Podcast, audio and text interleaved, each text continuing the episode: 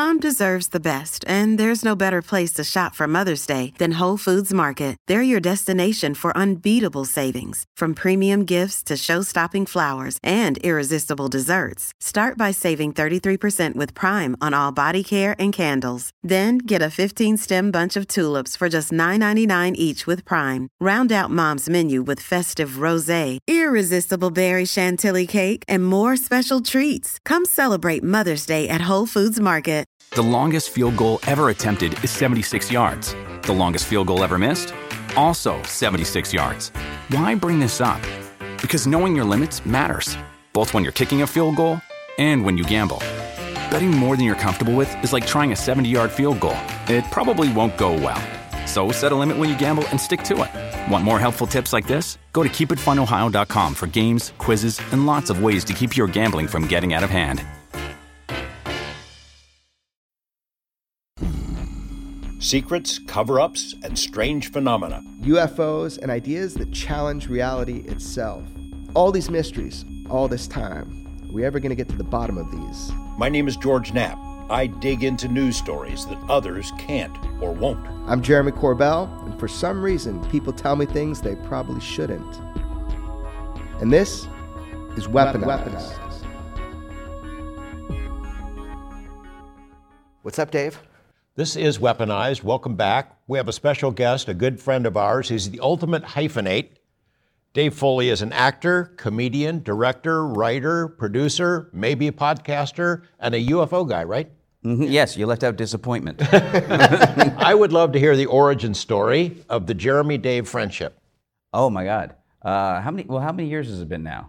I don't know. Time is cosmic, Dave. This was. Uh, I mean, I think we, we became friends because I was on uh, the Joe Rogan podcast promoting a previous podcast that I was doing uh, with my friend uh, Paul Greenberg and and our wives Jackie Harris and uh, Crissy Guerrero. Uh, we were doing a podcast that I can't really probably can't even mention the title here. Um, it's classified. Can I say? It's, well, can you swear? You can swear here, right? Yeah. How we were doing a podcast called uh, "Don't Say Cunt," uh, which was a podcast where we promised to give uh, the public, the American public who hates the word "cunt," a 45-minute window in their day where they would not hear the word and we guaranteed that for 45 minutes you won't hear the word cunt. But of course, we said it about a thousand times. Well, we prefaced it. So that was the premise of it. And then we would just sort of riff for about 45 minutes on whatever came up.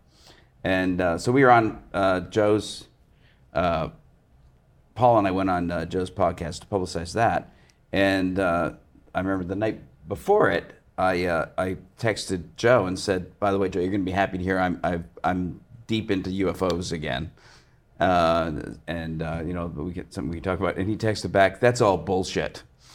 I'm off that stuff. I, I, I went, you know, that stuff. I, I did. He, you know, I guess he did his uh, he did a show on Netflix. I guess. He quest- Joe questions everything. everything yeah. Like and I guess the uh, I'm guessing the producers of that show kind of funneled him towards people that were mostly crazy and annoying. Um, so he had gone, I'm totally off UFOs. It's all bullshit. It's all fake. And I said, really?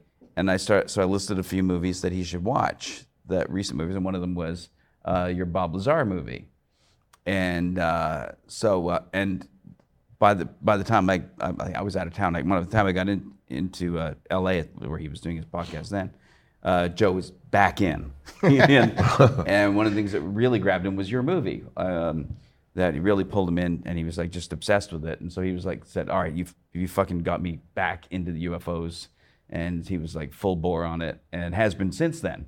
Um, but Jeremy, I guess, saw the podcast or heard about it, and I had tweeted about it, I guess, about your about your movie, and so you reached out to me on Twitter. Yeah, yeah. And then uh, so we went back and forth on Twitter, and then I then I went up with my with my family to stay in uh, Joshua Tree. Well, I think that's when I reached out to you. I think yeah. like something somebody said, "Hey, they talked about your movie," and I think at the time, you know, Joe was thinking about you know having wanting to have Bob on, but it wasn't a thing yet and then I heard you bring it up, and I was like, "Oh man, someone said something nice about the film." So my friends like sent it to me, yeah. and then I think I saw you were in Pioneer Town or Joshua Tree. And I, yeah, and I knew you were familiar with the area, so I I, yeah. I, I direct messaged you on Twitter saying, "Jeremy, this is Dave. Uh, do you have any recommendations for stuff for for me and my family to do while we're here?" Yeah. I gave so you good advice. You gave me a ton of lists of places to go. Yeah. And so that's when we started uh, like talking directly. Yeah. And then a little while after that was the the whole uh, Storm Area 51 thing.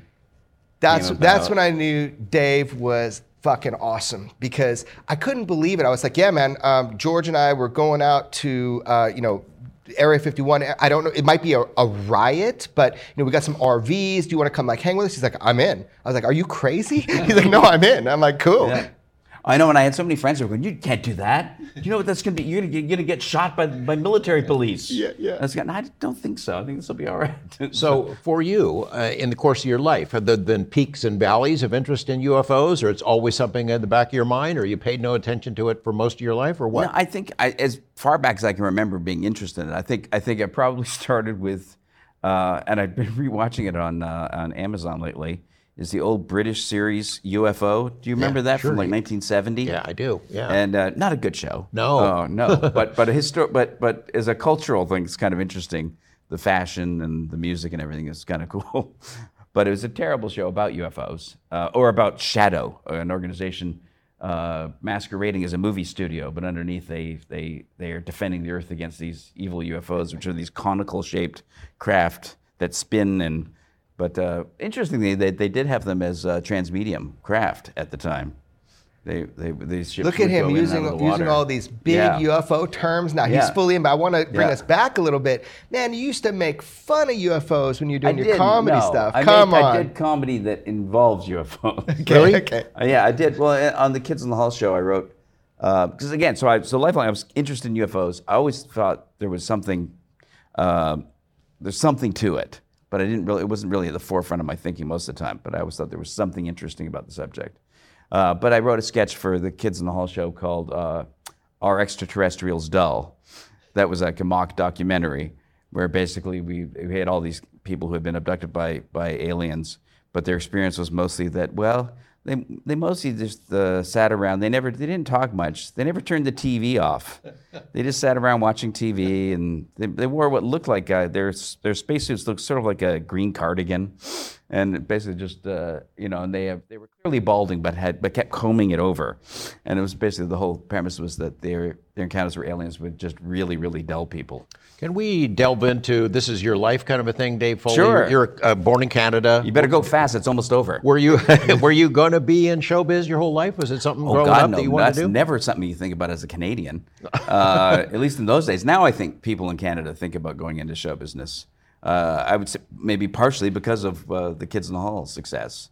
Um, but when I was a kid, um, no, uh, entertainment, show business, television, all of that was an alien thing that happened some somewhere far away with some sort of superhuman race that does everything.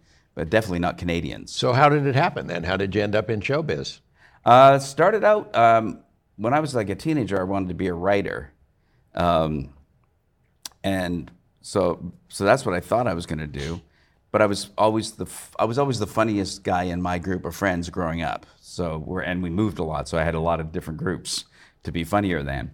Um, and one day in, in high school, I was going to this alternative high school, uh, which is sort of a hippie high school, and I was riding on the bus on the the TTC uh, with my friend Evelyn Chapea, and I was making her laugh for the whole 45 minutes we were on the bus getting to school. And at the end of the bus ride, she said, "You know, you should do stand up," and I'd never considered it. And I went, "Oh, all right, I'll try writing something." And I, so I went home that night and wrote like about 10 minutes worth of material. And I figured, well, the only way to find out if it works is to go to uh, the local stand-up club, Yuk Yuk's.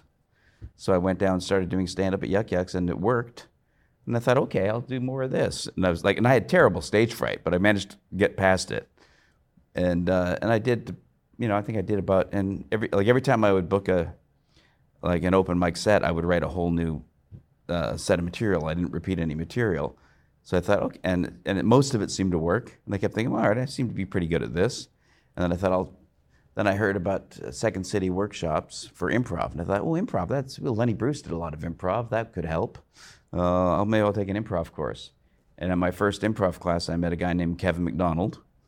We were paired up randomly to do an exercise, and uh, at the end of that class, we kind of hit it off. And he said, "Do you want to join my comedy troupe?"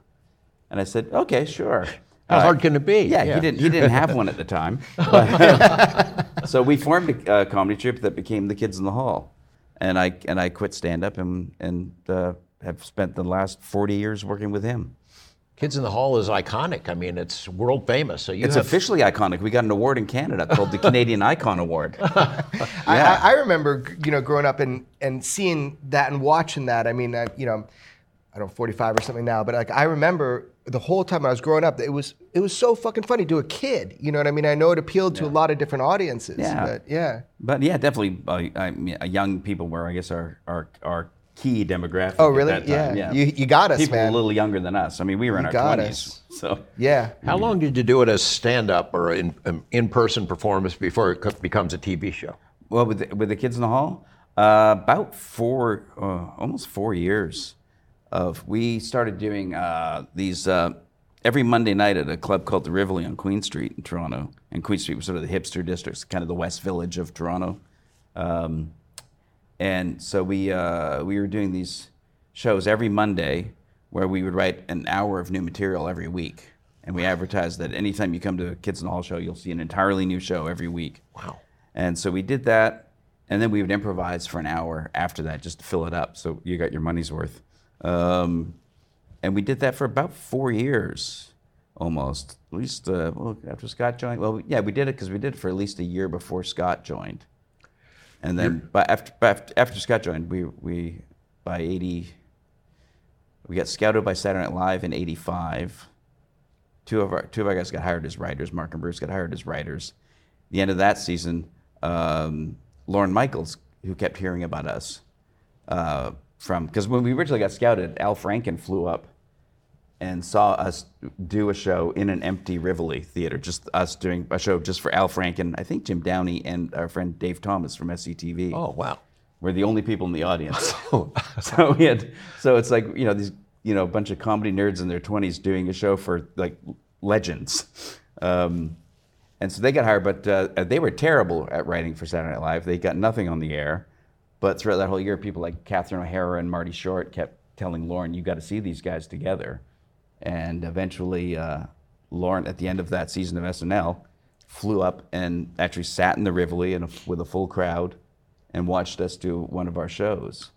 And at the end of that, he decided not to bring anyone back to Saturday Night Live, but instead to try and sell a brand new show with us as a troupe. Four years of being on stage, new stuff every week, learning the timing and, and improv, and it, that's that's a great way to perfect the craft. and, and to develop incredible arrogance. yeah, because because once we once we caught on in Toronto, we had this great crowd. This um, it, it was a it was a room that was supposed to hold about 150 people, and there were usually about 400 in there. Oh man. And uh, there was always a wall of cigarette smoke that you could we couldn't see past the lip of the stage. Really, it was just this this wall of cigarette smoke, and that was it. TV show goes on the air. Is it a hit?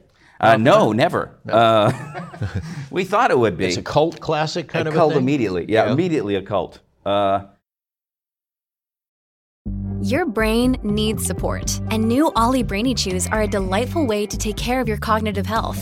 Made with scientifically backed ingredients like Thai ginger, L-theanine, and caffeine, Brainy Chews support healthy brain function and help you find your focus, stay chill, or get energized. Be kind to your mind and get these nootropic chews at olly.com. That's O-L-L-Y.com. These statements have not been evaluated by the Food and Drug Administration. This product is not intended to diagnose, treat, cure, or prevent any disease.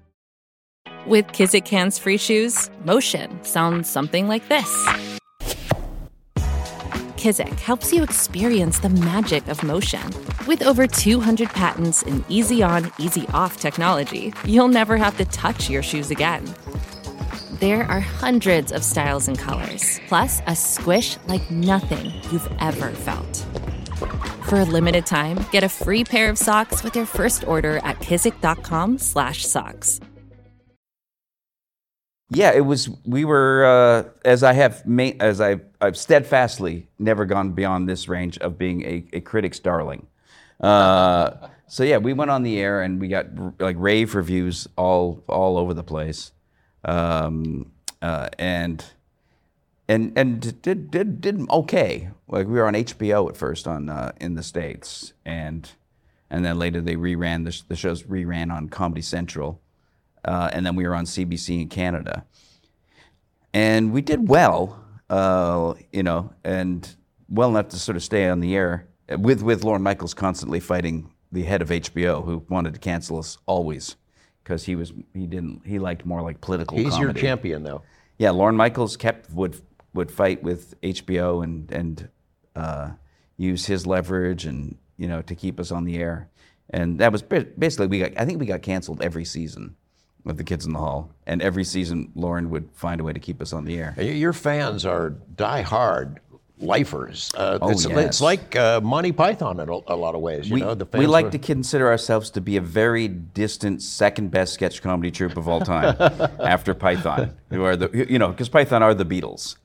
So you know, and I think we used to always get asked, "Are you guys the new Beatles of comedy?" And we would no, we're we're the replacements. You're the Dave yeah. Clark Five. Yeah, we're, Uh, yeah, we're maybe the Pixies. I think, Um, you know. And so, are you? Are they your idols? Are you, they your role models? Is Oh, that what you Python! Oh my God, to? yes, definitely. Yeah, I grew up watching Python from like the age of six, I think. Uh, in Canada, we got it at the same time as the British got it. So my parents used to keep us up, you know, to watch Python when I was a little kid, and so I watched, you know, was watching at, you know, I can't remember not knowing Python. Did, did you ever get to meet any of the guys? who had- Yeah, I so remember did- something yes. about this. Yeah. Well, I actually had dinner with Eric Idle last night. Oh man, what a name dropper! Look it was amazing. Yeah, Eric no, I- Idle last night. Seriously. Yeah, I got to I got to meet um, uh, Eric through through my good friend uh, Mike Geier, who is better known as Puddles the Clown, Puddles Pity Party. Who Yeah, a lot of people, if they watched America's Got Talent, he was on that. Um, Yeah, awesome. but he's amazing. He's an amazing uh, pantomime artist and singer, just genius level, and it, hilarious. So and so, a lot of really very uh, smart people are huge fans of of Puddles, and so I got to meet Eric through uh, through Mike, and uh, yeah, so I've had had dinner with them all a few times. Um, so, what comes after Kids in the Hall? What What comes next? Uh, well, after Kids in the Hall, uh, you mean if it ever goes away? Yeah, uh, that's right. Totally. back. Or That's back right, then. yeah. Well, after Kids in the Hall, well, I did. We did Kids in the Hall for um, uh, five seasons on television. Uh, I think the last two were for CBS late night, um, and then uh, there was about a, a year of trying to find work. And but towards the end of that year, I got uh, a call from uh, Paul Simms, who was had been a writer on Larry Sanders' show, and uh, by you know with Garry Shandling, and he had written a show uh, for me, but he had he had forgotten to tell me about it. and in the interim, I'd actually agreed to take a CBS show that I had been turning down for about six months, uh, but finally went you know as, as the bank account was getting low, and so I flew down to LA to make this CBS show, and had to tell Paul I can't do your NBC show, and uh, and I got down there, and while they were trying to cast my wife, I got fired from my from my pilot, and so I got to call Paul up and say, Paul, I, I think I'm available. Look, I've changed my mind. I really like that show. yeah, so I walked. So basically, walked across to NBC that day and started work on uh, on NewsRadio. News which, radio. which was with the uh, the legendary Phil Hartman and uh, the now legendary uh, Joe Rogan. Yeah. And the uh, sadly legendary Andy Dick, uh, and Maura Tierney, Vicki Lewis, and Khandi Alexander. Um, am I forgetting anyone? I really don't think so. I Yeah, I, everyone. I saw that. You told me about that. That you and Joe are on this like sitcom, and I finally watched it. It was so cool, man. That's a It funny was- show. It's a Oh, funny show. was- yeah. Yeah, it's oh, oh, it was, we had such a the writing staff was so was great. I mean, Paul's gone on to like work on pretty much every interesting comedy show since then. Yeah. like he worked on uh, Atlanta, um, Girls, uh, Flight of the Conchords, and now he's he's working on um, What We Do in the Shadows. So he was a great, great comedy writer, and uh, and he put together this amazing staff, and and he put together this cast that was just unbelievable. Oh, oh, I left out Stephen Root. Oh, yeah. Stephen Root, who is of course uh, now people know from uh, everything they ever watch ever. Uh, he is in it. Um, are you and Rogan buddies? Do you bond on that show? Oh You- yes, yeah, yeah. We were all like we were a very tight cast, like very like immediately became like family. Uh, so yeah, I yeah still yeah I still think of Joe as a as a very good friend, and you know I love Joe. Yeah.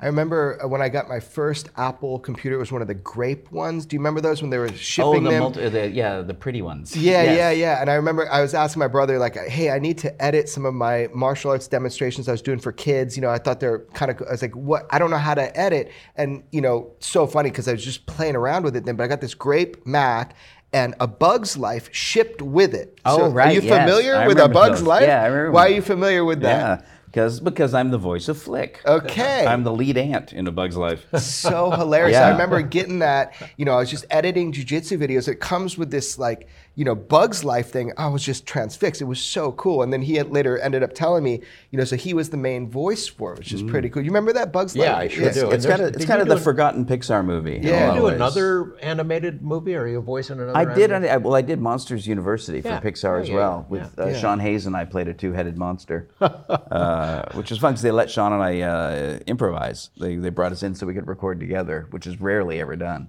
Yeah, because the animation has to match. the- Yeah, and and usually the scheduling it's easier to just bring actors in on their own. But because they wanted us to be a two-headed monster, they thought, well, you know, and they're both, you know, we both have a, a history of improv, so yeah, so we got to actually work together in the studio for that one. So you, uh, how many other series have you done? Oh my God, I don't know. Uh, I mean, I've done guest spots in, I, you know, probably dozens. Um, I was uh, one in the regular cast of Ken Jeong's show, Dr. Ken. Uh, did a did a show for CBS that ran for two weeks. Two called weeks. How to Be a Gentleman, which is, you know, uh, it was actually not a bad show, but it it, it only it, and we, we got double the ratings of our competition, but we were on CBS, and they expect really high ratings. Um, so they canceled us after two weeks. Um, what else? But I've been. Fargo, the most recent. I'm now on. Fargo. Yeah, just finished shooting season five of Fargo up in up in Calgary, which was amazing.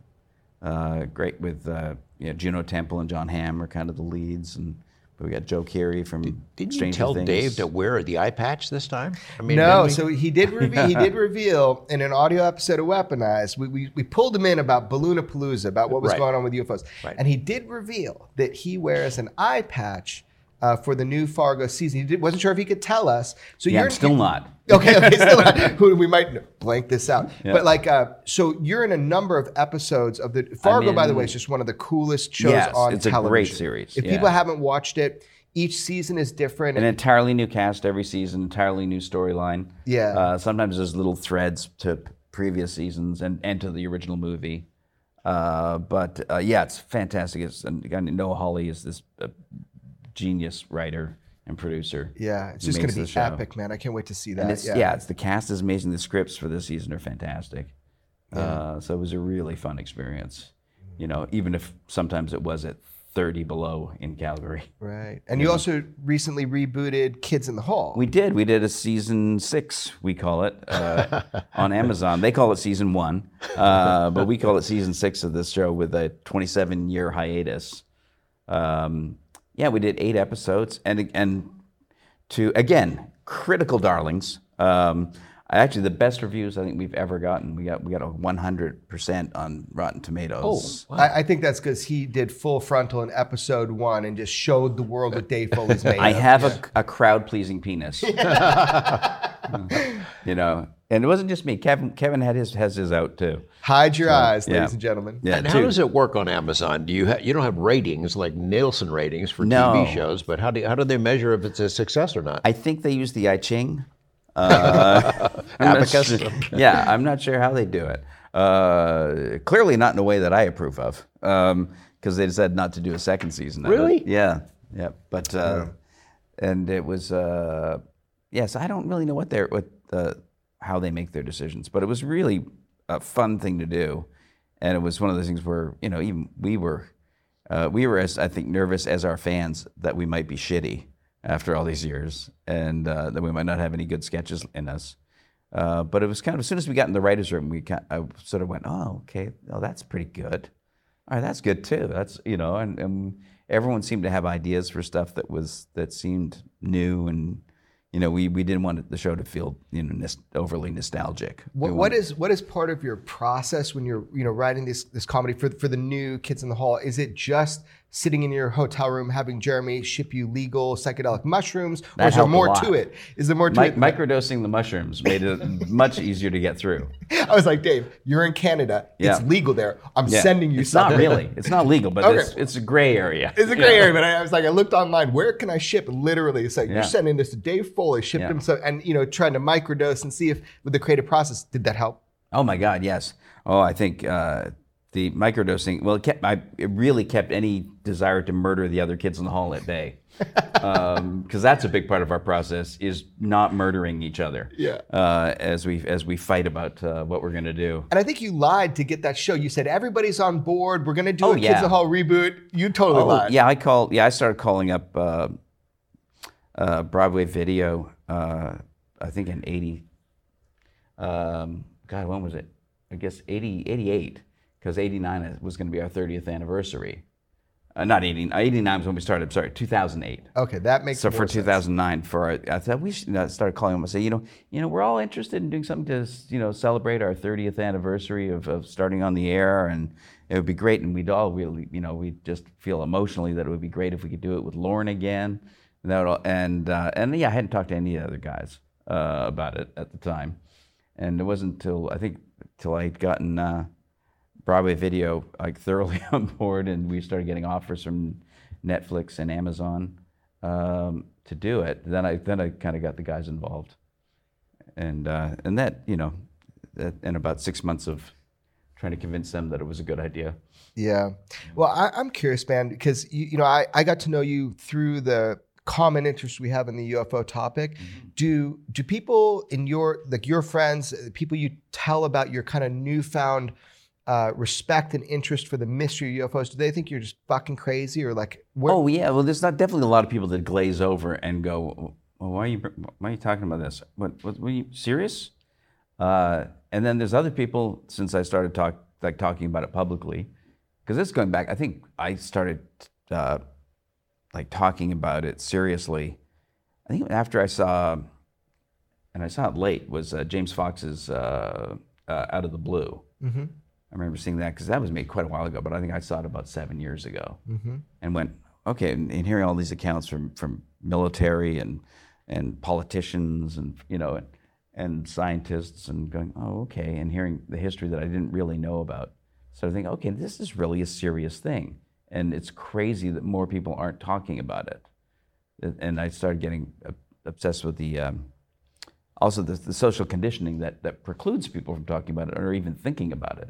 Yeah. So it's going that even with all this incredible evidence, like I'd never heard about Malmstrom until watching that movie, and um, and then uh, so that got me more and more serious. So I started talking about it more and, and uh, publicly, and then also people started reaching out to me uh, with their stories about things they'd seen, and a lot of people in show business, uh, but who would not talk about it publicly. And that's why I sort of thought more and more that, well, I think I should just keep doing this because it's somebody should. Are you going to spill any of that? Any of these names of people in the UFO Um, closet? no, I won't. I won't. But hopefully they'll. Hopefully, eventually they'll start to feel more comfortable about it. You'd think creative people, Hollywood kind of people, movies, TV, that they would be interested in this kind of stuff, if for no other reason than it's commercial. ET, UFO movies, boom, they're big Mm-hmm. Yes, as long as it's fictional. But if you tell somebody you actually saw something, you're now a crazy UFO person. Especially, um, I mean, I, I consider myself to be pretty far to the left of the political spectrum, and most of the people I, I know are. And I think particularly people on the left are really terrified of being associated with the subject um, because we on the left think of ourselves as the rational scientific ones, not those crazy right wingers. And uh, Only bucktooth hillbillies believe in UFOs or yeah, something like that. Yes. So I think th- you know I, I remember, uh, as I said, I remember read, you know, like reading, and I don't really remember it well enough to quote it properly, but reading like Noam Chomsky's Manufacturing Consent years and years ago, and he talked about how uh, you don't really need massive conspiracies to control like the media. All you need to do is create a framework where there are things that sensible people discuss and that sensible people ignore. And once you create that framework, then you can, you know, then you can you can uh, you don't have to lean on the media. They'll police themselves. They'll censor themselves. And the ufo story is one that was very effectively conditioned out of public consciousness especially on on the left. Um you know because we want we want to be associated with smart people like carl sagan. Well, you can see it happening now. I mean, Fox, whatever you think about Fox News, has Yeah. covered this issue in a very straightforward way. The only ones. Very straightforward. And because of that, I think CNN and MSNBC have been reluctant to jump into it. That's a Fox story. Can't be true. I'm not covering it. Oh, I know. I mean, I, I actually tried tried to get uh, Katy Tur's attention on the subject when she was on the beat covering the Trump campaign. Uh, I had tweeted about her and gotten a response from her. 'cause it turns out she was a Kids in the Hall fan. Um, so there was that connection. So we so we communicated a little bit back in that during that campaign. So you see her with Neil deGrasse Tyson coming on there debunking UFOs, and you reacted to it. Yeah, I just said, you know, um, you know, you know, because he's then there saying that uh, in science we learn to love the question, and as his way of saying that, uh, you know, uh, and then I said, and I sort of tweeted back, and said, well, that's what a lot of serious people in the UFO community are doing. They do love the question without having an answer. Most of the serious people will tell you flat out, no, no one has an answer, and they will also tell you that yes, at least 95% of everything is uh, prosaic and, and not interesting. Uh, but when you when you get into millions of sightings and five percent of them are legit and interesting, that's a lot of data that you should look at. And I also said that I think when when Neil deGrasse Tyson describes the uh, the FLIR footage of the Tic Tac video as blurry, as grainy black and white footage, I said that is willful ignorance. I said that is uh, you know because that is not just that is that is footage from an extremely advanced uh, weapons targeting system on one of the most expensive airplanes ever built, and uh, and is you know run by highly trained people whose lives depend on knowing what they're talking about. So calling that grainy black and white footage is just willfully ignorant. As if they think that we have IMAX cameras up on these warplanes, you know, floating Yeah. around out there. Well, I mean, we, we do have good footage from Reaper drones, as we saw that with the, the Russian plane. So there there is high quality footage that we are not getting. We have weapons platforms, space based satellites that have, at, some of which we've learned through the Russian documents, are dedicated to looking at the UFO problem. So we're just not getting all Not the getting data. the best stuff. We're not getting the best stuff. But Uh, but that is no excuse for dismissing what we are getting. it's it's zero excuse that when Neil deGrasse Tyson said that I actually made a little video. Uh, you know, I was talking to my buddy Sean, who's a comedian as well, and it was so ridiculous to me that somebody who is a scientist wouldn't be salivating over what we do have, the evidence that we do have. Yes. It- it's completely dismissive based upon some idea. And you, you keep bringing this up to me, you know, the idea of manufacturing consent. Ever since we started talking about UFOs, you keep bringing up to me this idea of how you can get people to dismiss this topic by creating some kind of social stigma.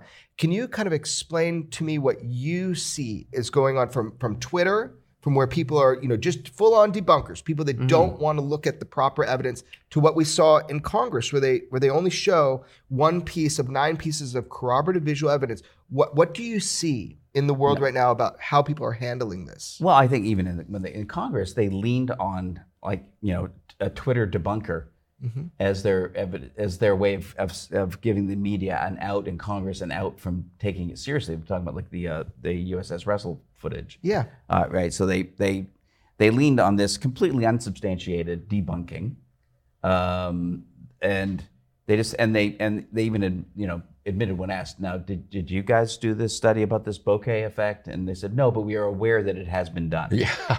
You know, and it's like it's, you can always create um, an image that might uh, plausibly uh, be similar to another image, right? And and say there, you see, I, I was able to create this. It looks sort of like that, so obviously that's fake too. Yeah. It would be like, but that would be sort of like the same if I went out in my yard and hung up a, a white disc from a from a wire and shot it and said, "Look, the moon." I haven't, you know, it looks like the moon. I haven't proven that the moon doesn't exist. It's All like- I've proven is that you can create it through other means. Yeah, or like a a hundred dollar bill can be counterfeited. Therefore, all hundreds are counterfeits. you Yeah. know, The, the, the thing that drives me crazy about that, I mean, first of all, it's, it's really hard because George and I might have a little additional information than is public. So, and I mm-hmm. understand people's frustration. They want to know the shapes of these things, what's going on. Is there a camera artifact? I, I get that. Yeah. But when you reduce something to just one thing that you're trying to isolate, you you willfully are being ignorant and, and Yes. you're perpetrating and, and, and deceptive and manipulative. totally deceptive and manipulative because what you're doing is you're isolating something down to one point and you're not we have people that came forward that saw on multiple ships and talked about these swarms, right? Yeah. You're trying to say one thing you're seeing in a video is not correct because you're you're just dismissing every other piece of evidence. So I had that argument with a pop with a popular debunker when uh, on Twitter. I had a lengthy back and forth with him on Twitter Mm-hmm. um, about the Tic Tac video, and where I kept where he kept giving his debunking, and I said, well, I said first off, I don't think you're qualified to analyze the data on the screen. Uh, and from what I understand, the people who are qualified to analyze that data totally disagree with you. And you're only looking at this video. You aren't looking at all the corroborative evidence that goes along with this video. You aren't you aren't dealing with the fact that you had uh, radar operators viewing these objects for a week before this, and you aren't dealing with the fact that you had two Top Gun pilots uh, viewing this from two different angles, from two different positions in the sky, uh, who are trained at observing anything in the sky. Uh, you're you're completely dismissing their testimony. And he said, "Well, all I can look at is the video." I said, "No, that's not all you can look at." I said, "You can take a holistic view of all the evidence, or you could shut up." Yeah, that's all. That's You know? all you. That's Yeah. all you want to look at because you, you have a 'cause it's the target answer. you can explain. Yeah, you got and the- you're not really explaining anything. You know, I mean, basically, just even in his explanations. Oh, when he's, you know, when he says, "Oh, the, the Tic Tac didn't didn't pop off the screen. Uh, they just turned off the object." And I said, "Well, that isn't what the guy who shot it says. He says he tried to lock on it and he couldn't hold it." Oh, and additionally, I mean, if you talk to Commander Underwood, so Commander Underwood came forward to, to me 1st and I put him on video. And what we talked about was that he actually asked the, the he he signaled back to the ship with the, with the Spy One radar and said, "Where did it go? Like it just left. Where did it go?" And they were like. It's nowhere. He's like, we have a 360 understanding of what's around us. So to dismiss that information, you're Yeah. just trying to prove your point. Yeah, and a popular dumb thing that debunkers say, or people that like debunkers say, is, you know, eyewitness testimony is the worst kind of testimony. And I go, well, you're right in this context. Uh, there's a bank robbery. You're a customer in the bank. You're terrified. You're panicked. You're not paying attention. You're not. So you might not. You might not get the details right. You might not be able to describe the bank robber correctly. You might misidentify somebody in a lineup based on your experience there. So yes, that kind of eyewitness testimony is not great. Um, but here's another kind of eyewitness testimony. Uh, say I walk through a, through a park, and uh, the, after I walk through the park, you say, describe all the plants and trees that you saw in the park, and I'll say, well, there was some grass, there was some deciduous trees, some some conifers, a palm tree. Uh, that's what I saw.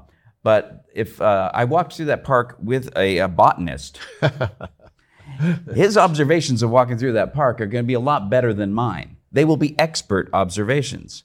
And a fighter pilot is similarly different from me in the sky because a fighter pilot um, is trained uh, in advance to be really aware of, of the environment, is trained on everything that could be up there, everything that should be up there, everything that shouldn't be up there, and and knows how to identify all of these things, knows how to read this the systems on his plane uh, or her plane, uh, and and is trained to do this to, an, to such an extent because they are first off in charge of a multi-million dollar craft, and if they don't learn how to do this, they die Yeah. they're going into situations where there are other people who are just as well trained as they are who want to kill them. And if they don't know how these systems work and if they don't know how to visually uh, identify things in the sky, they die. And, um, and they are trained also with the notion that after every mission, they will be debriefed.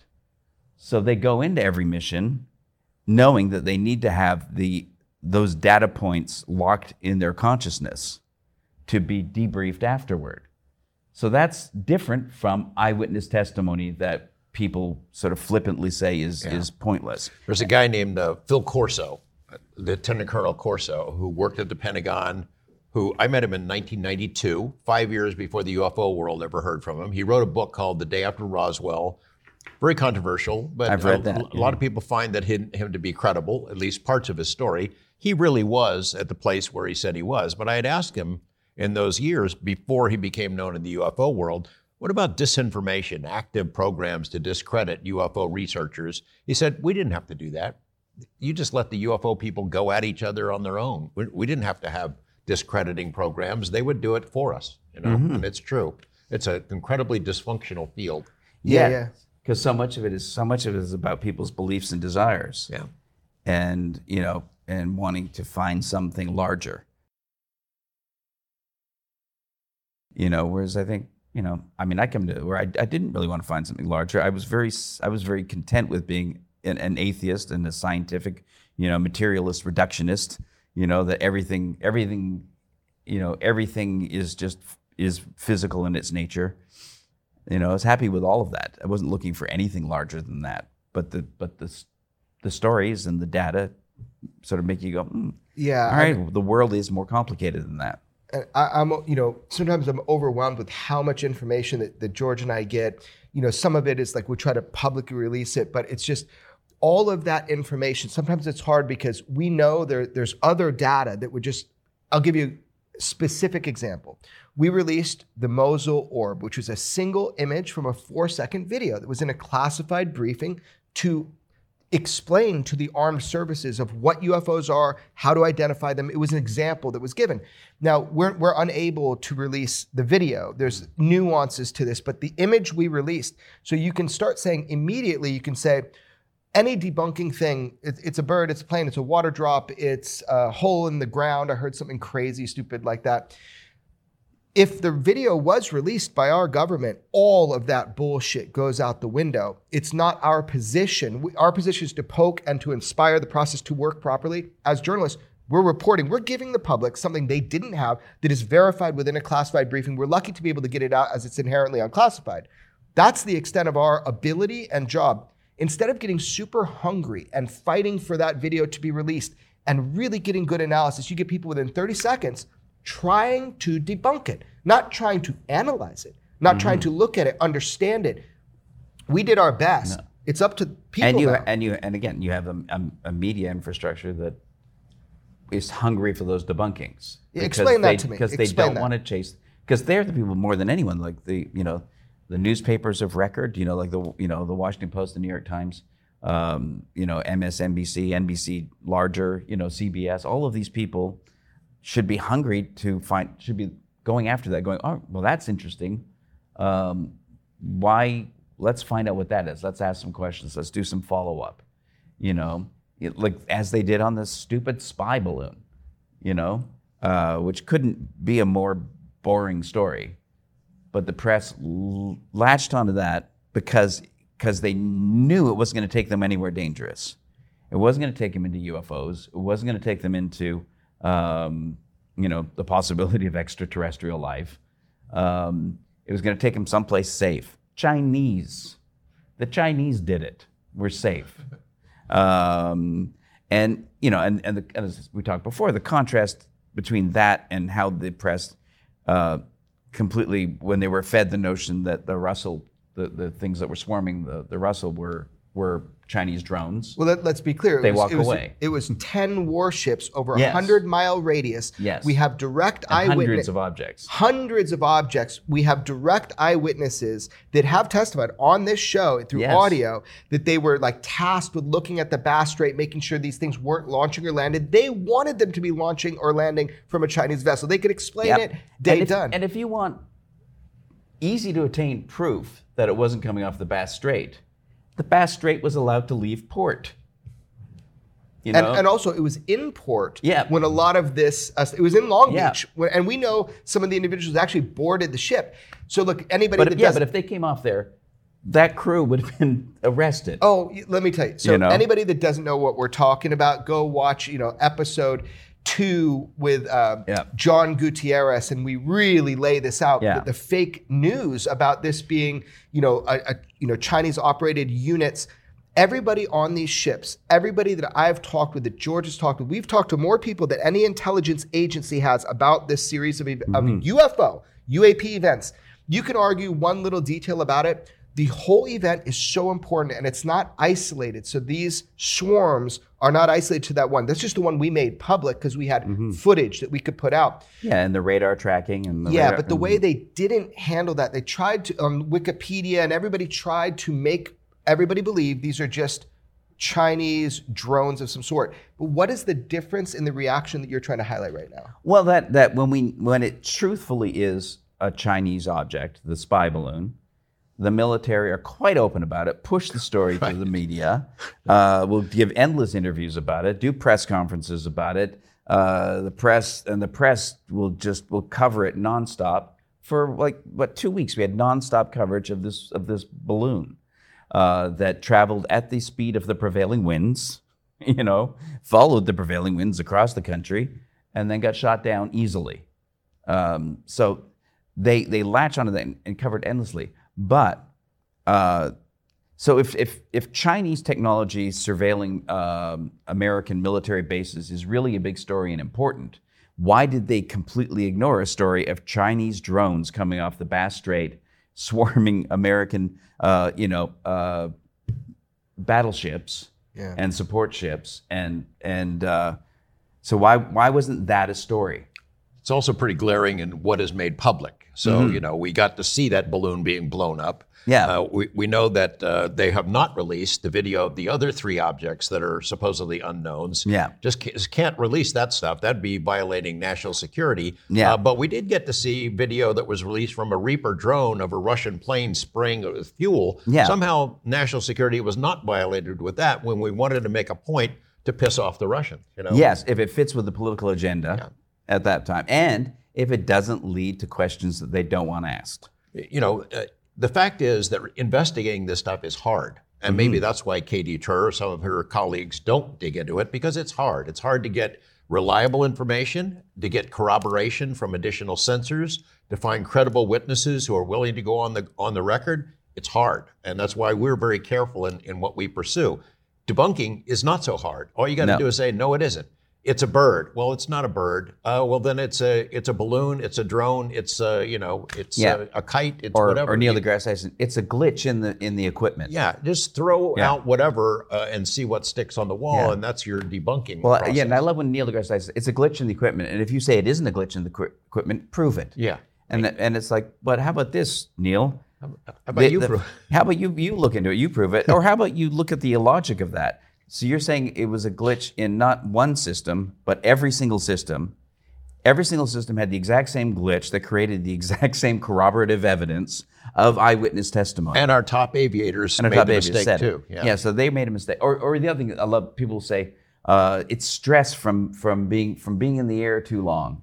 Wait, And I'm on, go- hold on. So, so stress can be picked up on multiple radar systems. Yeah, they're, no, the pilots are hallucinating because they're because their These their, their missions are too hour-long long. flights. Yeah, So it's hold going- yeah, so- I'm going, fighter pilots don't do long missions. This isn't like the the B-52s of you know of, of the Cold War Doctor era. Strangelove flying yeah, over the. or yeah. we fly 24 hours a day. I, I didn't know that stress could be picked up on radar, but thank No. you for clearing that up. Yeah. Yeah. So I'm. It, it's kind of demoralizing when I see the response. This very little world of UFO Twitter. Like when when we Yes. put something out, when we put out the Baghdad Phantom, when we when we put out the Mosul Orb, this is reaching hundreds of millions of people. They're getting to see government filmed, identified as UAP UFO. Again, as journalists, we we were not there, but we're putting out something the world has never seen. It's so demoralizing to see in this little circle in, in UFO Twitter where people just listen to these bullshit debunking attempts where they should see very clearly they're just trying to dismiss this instantaneously. They'll pre-bunk stuff before they even look at it. well, yeah, It's- what's his name? Julian Barnes. Is Yeah. that his name? Yes. Who's that? Uh, he New, was York, the New York Times. He was the New York Times. He's a New York Times uh, writer, uh, but clearly did what was. Uh, I actually I had, I had coffee with Leslie Kean a little while ago, and we talked. We were talking about just, but that, you know, his his article, his what he wrote should have been on on the op-ed page because it was not news. It wasn't. Oh, he it wrote wasn't that reporting. bullshit that article. it, that, that all these yeah it's all uh, yeah that uh, the upcoming report which didn't come out This for another weeks month before the report came out. It's all going to be explainable. yeah it's all going to be just So that's a plastic New bags It's drones and Hold stuff on. like that. That was a New York- plastic New York bags Times. it's weather balloons So, so that was a New York Times article pre-bunking what hadn't even come out. I mean, if people Yeah. don't see, I don't. If people don't see directly through that, we got no hope for people. I mean, that's ridiculous. That's. Yeah. I, the, it's frustrating to me trying to, you know, with George, bring information forward and having not people do that. People that do that's fine, but people that just blindly it's willful ignorance. Yes. Just blindly look at that and be like, yeah, that's good journalism. Know? Yes, and it's and it's and it's not harmless either. That's the other thing I think people forget. Explain. Is the debunking is not harmless. Lie. I mean, the, the the program going back to the '50s, the program of ridicule and debunking has destroyed lives. It has, and it is, you know, in a big way, is like like people that were very public have, have had their lives destroyed. Um, Suicides. Suicides, yes. Yeah. And and ordinary people have been damaged because they've had their their sanity questions. People who've just seen something in their backyard. People who have been seen something on a camping trip or on a while they're flying while they're traveling on a plane.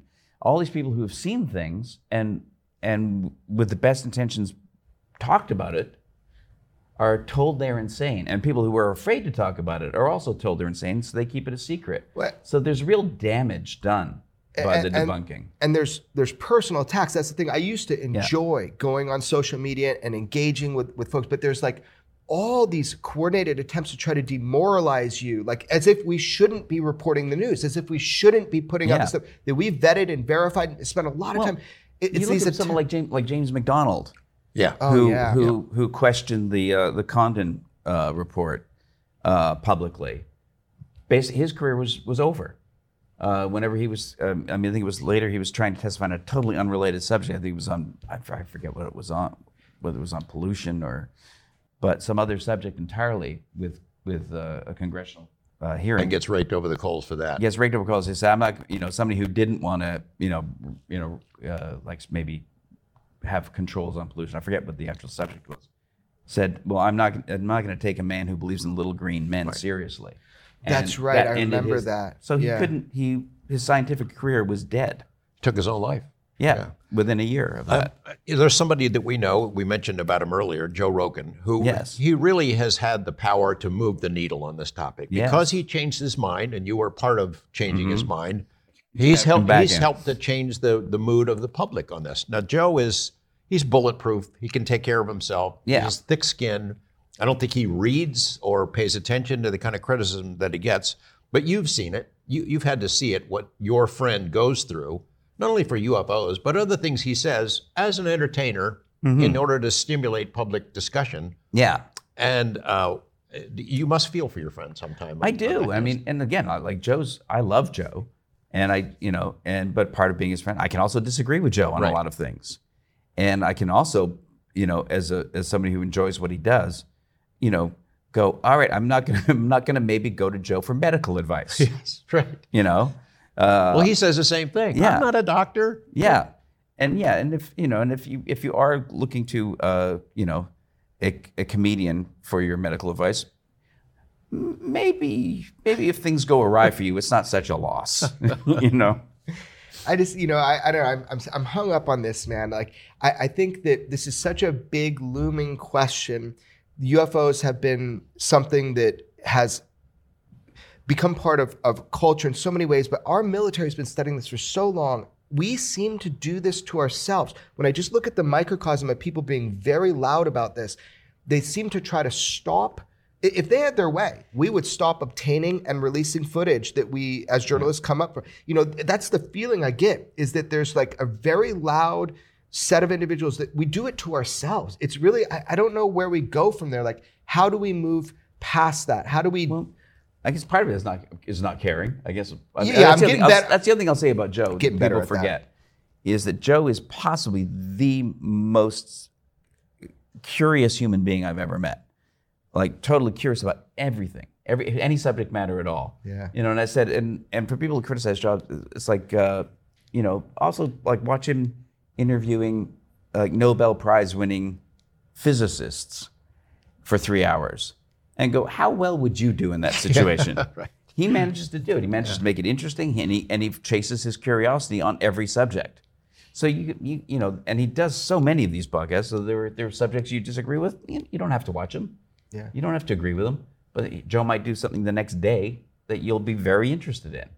Yeah. You know, so and I think with the UFO thing, yeah, Joe's just a guy who just doesn't care. Doesn't you can't damage him. He's, you know, at this point, you know, if it all went away, he's fine. Well, I, I just feel bad for other people. Yes, What no, I feel bad is we're, we're giving credible information. Yeah. And then you you just have people buying into this like cult, like, oh, it's all dismissible bullshit. They, we're doing it to hear- ourselves. yeah. When oh no, yeah. It, wh- I mean, I don't know what you do because you can. Because I said all it takes is somebody somebody posting their debunking, and then every then everyone else just quotes it as though it, as, as though it's proven fact. You know, like you'll say all three of the uh, you know the uh, the famous videos. Oh, you know they've all been debunked. No, what do you mean they've all been debunked? Well, here the, the you know uh, the Go Fast video wasn't going fast at all. it was only going a few miles an hour. Those guys were crazy thinking it was fast. It's debunking by decree. I say Yeah. it's debunked, therefore it's debunked. Yeah, and you know, and uh, you know the, the gimbal video. Oh, it didn't. It didn't really turn. The camera turned. Oh yeah, that's absolutely ridiculous. Which yeah. for me, I'm not a sci- I'm not a, a, a systems expert, but I go, well, wait a minute. It turned in relation to the horizon. yeah. Why didn't the horizon turn with it? If it's turning on, if it's the camera turning, the whole image should turn. But it's just this one thing in the frame that changed. I, I, I've been down that road You know? and in through the camera. It, it just it becomes so doesn't make any sense. exhausting. Yeah, it's it's like uh, mental gymnastics. You know, Yeah. it's just constant. and and And, again, then it- they're wrong, by the way. No, and if you want to know what's in these videos, go to people who are experts on those systems. Yeah. Or by the way, people that were also there, multiple people seeing it. Eyewitnesses, You- yeah, yeah. and they just try to dismiss it. So yeah, I don't know. I, I don't know what I'm trying. The, the frustration I'm having is just that I really hope people can see through that absolute bullshit Yeah. and start keeping with the, the true curiosity of this omnipresent thing we call UFOs. This is a real issue. It's been here a long time. And, and it would be such a disservice to us if we just start g- making these little groups trying to debunk shit without thoroughly investigating it. Yeah. Well, and and the people that we re- we rely on to investigate for us, the, the you know the journalistic institutions. I mean, I mean George, you did you were willing to uh, you know a long time ago uh, take the risk of being tarred as the the UFO guy, you know, and there and uh, and now you know and now you're being acknowledged as kind of the the godfather of the of the uh, The only thing more dangerous than talking about UFOs for us is not talking about UFOs. If we do an interview a guest like you, Dave, if we hadn't been talking about UFOs, we catch nothing but grief about it. Oh, yeah. because they assume we're always going to talk about UFOs and only UFOs. Well, people that really, you know, like to to kind of, you know, learn about this, you know, they of course they were, they're excited about the UFO topic. So are we, and every conversation of ours leads to UFOs We'll slip it in eventually. there Yeah. yeah, yeah, yeah. But you know, our interests go far and wider than that. But Yes. uh, you know, Yes. But I like let's stick on UFOs. I like that. Let's talk mm-hmm. about it. Well, I'd like to talk about your adventure. The two of you guys saw one. I mean, you know, did. you, Yeah. you had never seen one before. I know No, I've never never. seen one that I know of as as far as I can remember, but you guys had one. So let's hear the story. yeah Finally, both of us had one. That's Yeah. what. That's, Yes. It's a crazy story. I, you know, I love. I, I want to hear Dave explain. We we both, you know, we saw the same thing, but we both different things of it really intrigued us, and so I like kind of hearing what how Dave experienced it. Yeah, well, I mean, it happened. Um, it was a night I was just visit, visiting, and we were out walking your dog Yeah. on a very beautiful starry night. I think I don't even think there was a moon in the sky that night. I don't think this, No. this is- the stars were so uh, prominent. And in, I remember watching in the distance, watching the commercial air traffic flying around, and just thinking about what a clear, beautiful night it was, and just saying to Jeremy, you know, this would be a good night to see something. This Yeah. would be. I'd like to, you know, and. Uh, So we're pretty remote, by the way. So you know, you know, so where we are, big No- no light pollu- no pollution. light pollution. It was just like a one of those beautiful nights, and you know, walking my pup and just kind of really enjoying the night. And then this guy gets sarcastic. You know? Yeah. I, well, you remember that. I don't. I just remember saying I want to see. This would be a great night to see something. You- No, you no, no, I- no, I no. This is what you out. Foley goes, "Hey, man, it's so cool coming up to hang out with the UFO expert. I was kind of hoping I'd see a UFO. You know, just kind of digging at me. Yeah. I've never seen one either. Never Yeah. really a machine that I could say that's a UFO. But, but within a few moments of asking to see something, uh, I think I was looking and I hear, and Jeremy goes, Dave, turn around. And I turn around, and uh, in the distance, there's this bright orangey gold thing kind of pulsing with orange gold light and with some white lights on the front of it, or assuming it's the front, because that's the way it was traveling. Um, and we're looking at it, and it's clearly, and, and you see the commercial air traffic all around it, and the difference is very stark. And it's Well, this was close, first of all. This Yeah. was close compared to and other it, air and traffic. it got closer and closer to us, and it sort of traveled around this valley to you know, and uh, and I think we both were thinking at the same time. Uh, I kept thinking, this will be like when I'm in my backyard and I see something, and I eventually realize it's Oh, it's just something boring. I kept thinking this is going to get boring as it gets closer. Did you say anything to each other as you're No. watching it? Well, yeah, No. hold on. Let's. Yeah, that was weird. So let's get into that. But I want to. What you kind of missed, what I saw. Yeah. So again, I'm. You know, he's taking the piss out of me, and I'm thinking, motherfucker. And then I'm. I'm looking, and I. And he's standing there, and his back is to it. And from a 45 degree angle, which looked from as far as the distance could be from high up, seemed like it came from space. This thing just shot down at a 45 degree angle, just glowing, right? And then it boom hits and levels off. And so that was the first thing, and that's when I was able to say, "Hey, turn Yeah. around!" Like I, I knew, already knew this was weird. I thought maybe it was a comet or something. I, I thought it would end up being super prosaic. I've never seen bona fide machine UFO, and we were both kind of like had never seen anything like that. When he turned around, he caught it right after as it was level. As it was it- level. yeah, it was. Yeah, it stayed on a level like I guess what we call it trajectory. Yeah, and so uh, from then on. so that was so our reactions is, was a really weird thing but before that like what was so impressive to me we all thought like he and i thought i'm sure we thought this is going to end up being something normal or a comet or something It's going to take an angle and show yeah, itself. and show itself holy shit. Because first of all it's over this there's mountains on both sides just right there over the sky. And it was and it was big. And the thing that really struck me for me, and I know this is maybe different than for Dave, but it it was self-luminous, and it so it was like you could say it was it was glowing, it was self-luminous, but it would pulse with this extreme power. That's the thing that really struck me was the power that it took to do this, and and there were four pulses, and when it pulsed, it kind of went like. And there was no sonic boom. It was these these movements, and and seeing it descend in from 45 degree angle and hit down and then move. It was so to me this tremendous power because you could see it was a machine. It had these big three lights that weren't shooting Yeah. like beams, Yeah, but they two were like smaller lights with a larger white light in the middle of it, and they were pulsing too, but at a different tempo than the rest of the than the craft. whole, than the body of the Yeah. craft. And that that was the thing to me was it was almost comical. It was like what you'd imagine drawn in a 1940s comic book. I wanted to see retro, kind of a retro. retro. Yeah.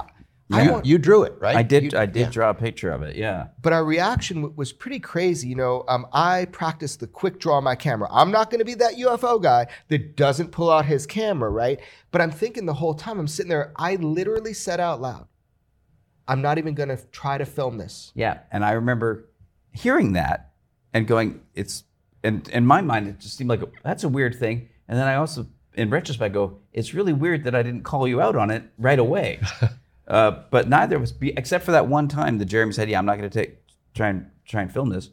Uh, neither of us spoke for the entire event, um, and, and it felt felt like you were addressing somebody, but it wasn't. You weren't really addressing me. I hadn't said anything. Yeah. Uh, you It were was just saying it out loud, like like like somehow that thought popped into your head, and M- maybe it to was. not do that. I, for me, it was just like I was so astonished by what Yeah. I was seeing.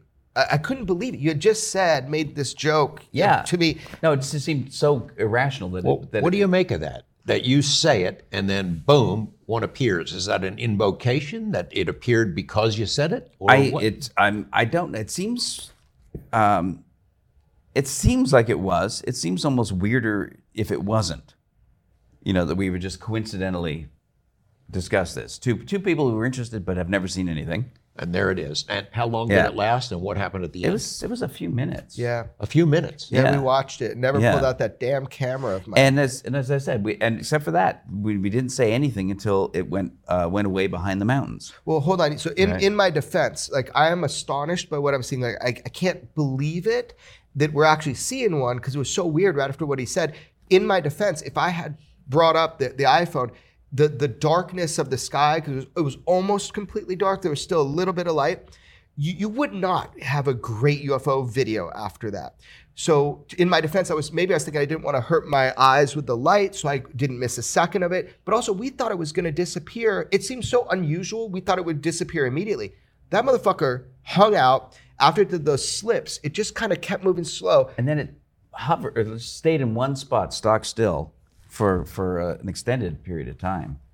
And then it Yeah, when it went behind the descended. mountains. Any other witnesses that have, uh, in the days that followed? Did Hundred anybody else percent. talk? Yeah. Wiley, my dog. My dog saw that. I think my dog Yeah. summoned the I mean, UFO. any newspaper accounts, any No. reports? Nobody. No. I asked, like, I've had people in my area tell me about having pretty astounding sightings. It's a cool area for watching UFOs. Uh, People have told me about some of their really astounding sightings. When I was actually editing the Bob Lazar movie, right out on the mountain where I was editing it, there, there's an actor friend of mine who lives near me, and he was shaken. And he called me, and he had seen something that looked like a kind of like a tic tac just hovering by that mountain with like portholes. The guy was like trembling when he told me. Never told the story. He doesn't Yeah. want to tell. So he was, you know, so in that area, I, I don't know. But here's part of the weirdness: is that that's that response to it makes sense. Right. Our response makes no sense. Right. um, that that we had neither one of us had any level of excitement or adrenaline wasn't rushing They're just kind of mesmerized. just going and very calm very just matter of fact about it and no no as again no emotional response and and even since it i have no emotional response to it when i think about it Be- before you talk about drawing it, I'll tell you this though. We got home and I, we built a, a bonfire, and I said I went into full investigatory mode. Okay, tell me exactly what you saw. I want to make sure. What did he see compared to me? and is it I- the same? Yeah, it was the same. I mean, Yeah. he he was able to describe the shape of it a little better than me, um, both by drawing but also in description. We we had uh, my the thing that impressed me most was the the sheer amount of raw power that it took to do that without sonic booms. Because remember, I saw it coming at that 45 degree angle and just stop and then move. He had a kind of more personal experience with it. I think what he's saying about the way we reacted, I have to chalk it up to just being astonished. Yeah, I think it's more than that because I think our astonishment, we would have had some adrenaline rush. There would have been some excitement because you you know you watch people's videos of UFOs on online and they're always going, "What the fuck is that?" Yeah. Right. Jesus Christ, what the fuck? That's what is that? Right. And uh, none of that from us. And even after it, it was just like after when it went behind the mountain, uh, Jeremy just went, "Dude, that was a UFO." You know, in UFO lore, there are so many cases of people who witness something and then they fumble for their phone or their camera and try to get it, and by the time they get it up there, it's gone. And Yeah. so you have to make the decision: Do I want to see it or do I want to videotape it? Because Yeah. sometimes the the two are I, juxtaposed. I felt like there was like that our our response was not under our control, and that somehow we were led to just uh, stay calm and pay attention. okay, you you ask for it. Here it is. Take Yeah. a look. So just for you. so just It's look like- at it. Don't get excited. Just watch it, so you'll remember what you saw, and uh, and that was it. I, I just didn't want to miss a second of it. That's Yeah. that's the for me. It just felt like I, I didn't. I, I hear all the things you're saying, and it might be right, but I just I didn't want to miss a second of it. And then the weirdest thing is, you know, I couldn't draw worth shit. The next day, he sends me, he texts me an image. But tell him about that. That was pretty neat. Well, yeah. The next day, I, I went home and I and I got out my iPad and started trying to draw it. And I opened up an app that I'd never opened up before, uh, a drawing app, and immediately found basically every tool I needed to draw it, uh, how to sh- to shade it. To get, I got, was able to get the exact color that I wanted. Uh, was able to find an app that gave me the, these sort of lens flare lighting effects for the front lights immediately. Everything immediately. Like it took about 15 minutes for me with It's no cool knowledge. image. It's yeah, a cool and it- it took- with no knowledge of the app and the fact that I have zero ability to draw. I cannot draw anything. But I was able to even get the perspective of the of the shape of it. This kind of weird, kind of slightly triangular. It was like almost like a bread roll, but slightly triangular kind of uh, shape to it. And I was able to draw that with perspective, in the in in the accurate perspective, so that it you know it it uh, you know dimi- diminished as it went you know as when as as the shape of it goes away from uh, the front. Um, and it, and again, 15 minutes, I was done, and and and after and at, at that point, I just sort of went, oh, don't do any more. You knew you were done. Yeah, don't do any more. And, I sent it to Jeremy as soon as I finished it. And, And your so reaction? is that it? It- it's what we saw. First of all, I was like, "You're a fucking great artist. How'd you do that?" Like, I wanted to know, did he? How did he do that? But yeah, it, it is what we saw. And what's weird is, again, the thing that sticks with me. It was almost like a comic version of what a UFO should look like. It looked like a steampunk thing in a way. It, it was a machine, and it did things that I know shouldn't have happened. It should not have been able to descend that fast to move into that lateral line, to pulse with that glow and slip like this. I mean, mm-hmm. I didn't ever, ever want to tell this story. You know, UFO guy sees a UFO, come on. yeah, it's, but, like, well, I, I- know I, I felt a part of me was going, oh fuck, now I have to tell people. and I was going, I was so it's much more pure to believe it just on the evidence, Yeah. you know, as opposed to having actually had an experience. So I was Right. going, oh, all right, You Yeah. now you done did it. You saw UFO. Yeah. So, but the thing is, I you know I make no claims of understanding anything about this. I I, I don't know No. where it was from, what it was operating. All I know is that we do not have that tech. That was No. so obvious to me at that moment. and and um, and just the weirdness that it felt like it was a like it was being presented to us. It was like a display, a performance Yeah. for your benefit. because it circled it circled the valley. yeah. Yeah. and it didn't keep it didn't go past us mm. it got to where we were mm. and hung there for quite a while you know I, I don't know what to say, man. It, it was it's, Yeah. it's all fucking weird. I don't Be know what to interesting. Well, we'll put the image out on this episode of Yeah. Weaponized, mm-hmm. and hopefully our our listeners, our audience, can react, and maybe some of them have seen something similar because I've never seen an image like that, I like have- what you guys showed me. Yeah. at I've all. never even heard Yeah. of a UFO shaped like that. That's the other Oh, thing. no, I I- wanted a disc. I wanted a cylinder. Not, you know, I wanted Yeah. to see something. i had a- Mothership. I remember having a, deciding i was I, I put it up on twitter and, and had spent an evening just sort of discussing it with whoever wanted to discuss it answer whatever questions people asked but i remember that somebody said well it sounds to me like what you saw was the illuminated wheel well of a jet craft going overhead sometimes that it lights up just the un- underside oh, of the wing so you're Yeah. probably just seeing the underside of the, the Yeah, the- slow flying Yeah. airplane that was right there. I am Yeah, positive this was not Yeah. a, a bird. Yeah, it was not yeah. a typical plane. Yeah. was- we saw all that stuff. We see it all the time out there. And it would have been pretty noisy if it was close enough that we and and and it would have Hovering. been yeah. The, this thing's flying over orange groves at that height. I mean, that that was the eerie thing was the the absolute silence so the, the thing was was obviously larger than so at least the size of a big school bus i mean it- it- that you could see you could you could actually physically see the the texture you could see the craft itself it wasn't like something like you know so far away you couldn't make that a out blob No. of light. No. But it wasn't you- close you enough. Could, you could feel almost feel that almost sense the texture of the the skin of it. totally and that that color you know that that that glow i just i could i thought maybe it would explode a few times it was it was really bizarre man That's a I, I great don't know what to make of it Yeah. Well, we'll see what our audience says. See if anybody comes up with Yeah. similar sightings from other Yeah. parts of the world. Yeah. We'll let you know. But it's just, just that that the condescension of people think, oh, I can explain this. yeah Yeah. Like, well, why would you? why, why would you think that I- I when it doesn't once- match any element of what I just told you? But you'll go to like that is your explanation. You know, looking at uh, uh, Wikipedia and bios of yours online, Dave, in, in preparation for you coming over here, it was amazing how many of them say you're baby faced. Do you, do you Yes. work on that? Do Is you- it still? he writes that in his Minor. own bio. No, I think Yeah, yeah. I've been. Ba- I, I'm saying I think that's what it'll read in the coroner's report on me.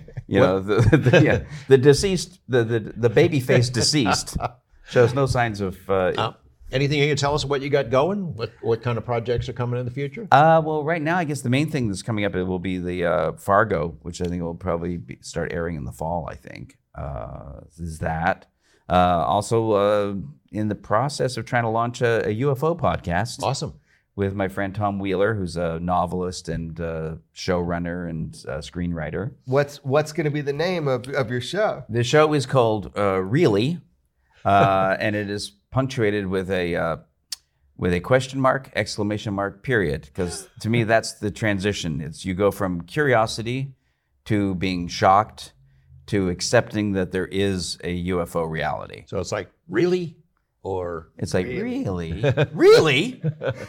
So look, we Really? finally flipped Dave Yeah. Foley. He goes from kind of like a skeptic guy all the way up to seeing his own UFO. So uh, really. Yeah. glad, you know, I- I've Yeah. had a lot of fun. Never a flat out skeptic, a skeptic of a lot of things. Okay, so Yeah. says you. Okay, fine. Yeah. But as a rationalist, I'm glad that you're actually looking at the evidence now. But anyway, Yeah. I, thank you, you know, for your your friendship over this time about the UFO thing and just talking to me. I've learned a lot from you about how to look at the social dynamic and how people look at UFOs. So I really appreciate the way that you've put your mind in and kind of taught me how to think and look at this stuff and also how to just, you know, fuck off the haters. I appreciate Yeah. everything Yeah. that you taught me. So thank you so much for joining us, dude. Thanks.